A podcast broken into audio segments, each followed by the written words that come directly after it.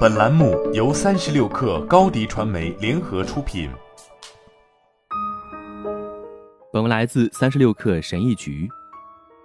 当人们谈论起埃隆·马斯克与杰夫·贝索斯的时候，总是不免要将他们放在一起比较，比如谁更聪明，谁更有钱，谁更风趣幽默。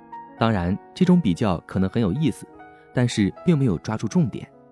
事实上，两个人在处理问题和做决定方面有着惊人的相似的习惯。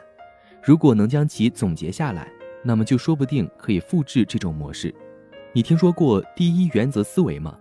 人们经常把这种思维称之为像烹饪一样思考。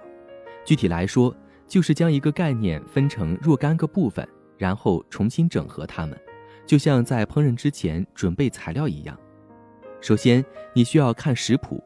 不管是回忆食谱还是从网上查食谱，其次你需要抓取材料，你需要去超市买或者打开冰箱门，最后你需要按照精确的比例重新组合这些材料，直到它们被做成菜。在这个第一原则思维中有两点非常有趣，首先，经验丰富的厨师经常考虑到具体情况调整原始食谱。例如，当你和素食主义者朋友共进晚餐时，你会用豆制品替代牛肉；其次，当你没有足够多的苹果来做甜点，你会想到用冰箱里剩下的蓝莓；其次，与从来不做饭的人相比，自己烹饪可以省很多钱。你只需要简单计算一下，就会发现在家准备食物的成本比外面点菜便宜三到四倍。当你开始一个新的项目或者改善现有产品的时候，你需要将它类比成一个烹饪的过程，问问自己这三个问题：这个项目的主要成分是什么？只做一个列表，将元素按照主次列在上面。我要怎样才能增强它的主要成分，提高它的质量？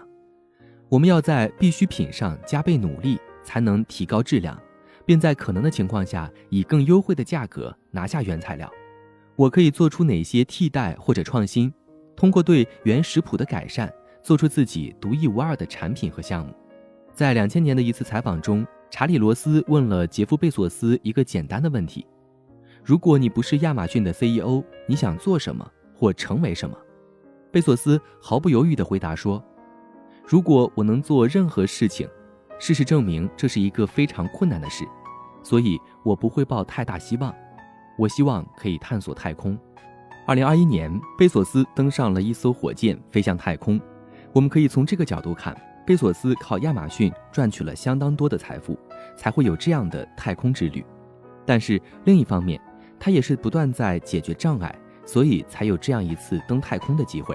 当你审视马斯克的职业生涯时，你也会发现同样的思考模式。他从软件公司起家，其中一个就是 PayPal。当 PayPal 被出售时，他获得了一点八亿美元，并将其投资于新项目。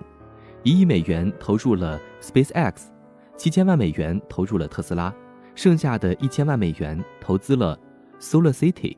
他用手头上的资金来推进自己的梦想，其中包括可持续能源发展和太空探索。从那时候起，他将大部分时间都奉献给了自己的公司。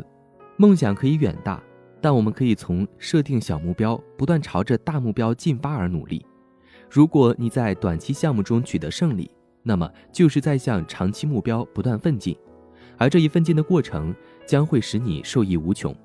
在做一个新项目的时候，我们需要保持这种第一天上手的新鲜劲儿。停滞的状态不是一夜之间发生的，这一过程可能长达数十年。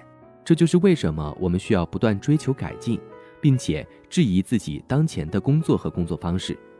在这方面，马斯克教给大家一种特殊的心态。你需要按照自己出错了的心态办事，你的目标就是减少错误。这听起来很容易，但事实并非如此。你的自我意识总是会妨碍你。以下是一些提示，可以帮助你改善心态：与不同意你的人交谈，倾听他们的意见，并阅读与你意见相左的人的内容，从外界吸取知识和经验，并且应用它们，这有助你走出舒适区，改善自己。对你的错误保持开放的态度，养成事后复盘、从中学习的习惯。好了，本期节目就是这样，下期节目我们不见不散。